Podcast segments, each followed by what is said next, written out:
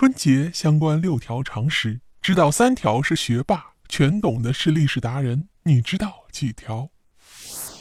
说起这个过年春节相关的知识点呢，还真不少。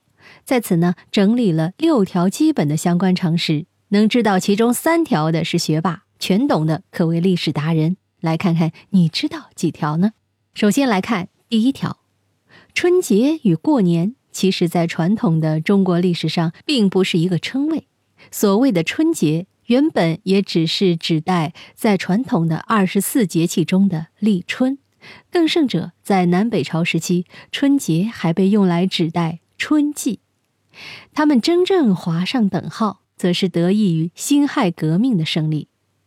一九一一年的十一月，武昌起义之后，各省纷纷独立，清政府也在一九一二年溥仪逊位，至此统治中国二百九十六年的清王朝灭亡。随着中华民国的建立，移风易俗也成为了必然。最终，在时任大总统的袁世凯签署之下，阴历元旦也就成为了春节。好，再来看第二条，过年这里的年一开始可不是确定的正月初一，历朝历代多有不同。例如商朝便以腊月为正月岁首，而在秦朝则规定十月为正月。真正意义上确定正月为一岁之首的。则是在公元前一百零四年，汉武帝颁定施行的太初历中。好，再来看第三条，这个正月为何叫正月呢？那是因为这个每年的第一个月不确定所导致的。夏朝以一月为第一个月，商朝则以十二月为第一个月，周朝以十一月为第一个月。总之啊，就是很乱。因此，每改正一次月份之后。这个改正后的一月就称为正月，也就是基准月。还有一点，因为秦始皇嬴政的名讳因素，秦朝时称之为端月。不过秦朝灭亡后，就都是以正月称之了。第四条，关于春联，最早出现在五代十国时期的后蜀，第一副对联是由五代后蜀之主孟昶写下的。这副对联为：“新年纳余庆。”佳节号长春。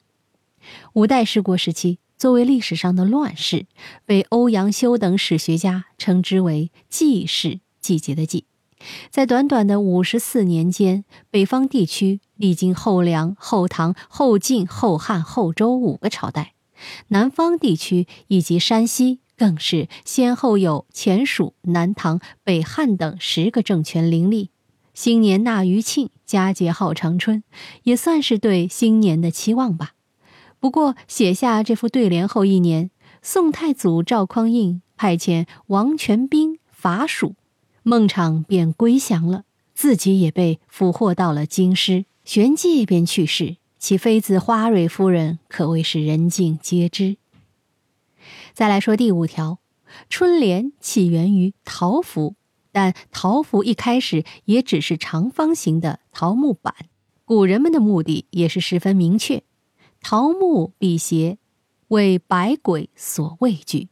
至于桃符上最早挂的绳纸，则是神荼、郁垒，原因也简单，这两位乃是领导众鬼的守护之神。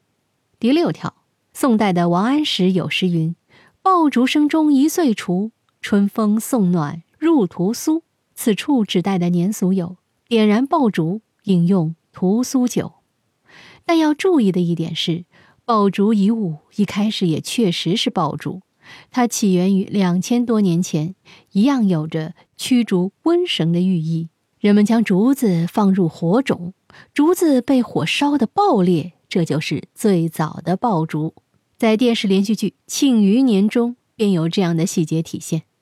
唐朝时的人偶然将硝石放进竹节中，发现爆竹的声响更大。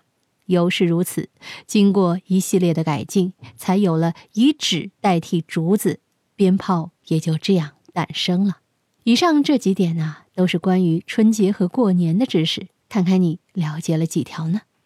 好，密室里的故事，探寻时光深处的传奇，下期咱继续揭秘。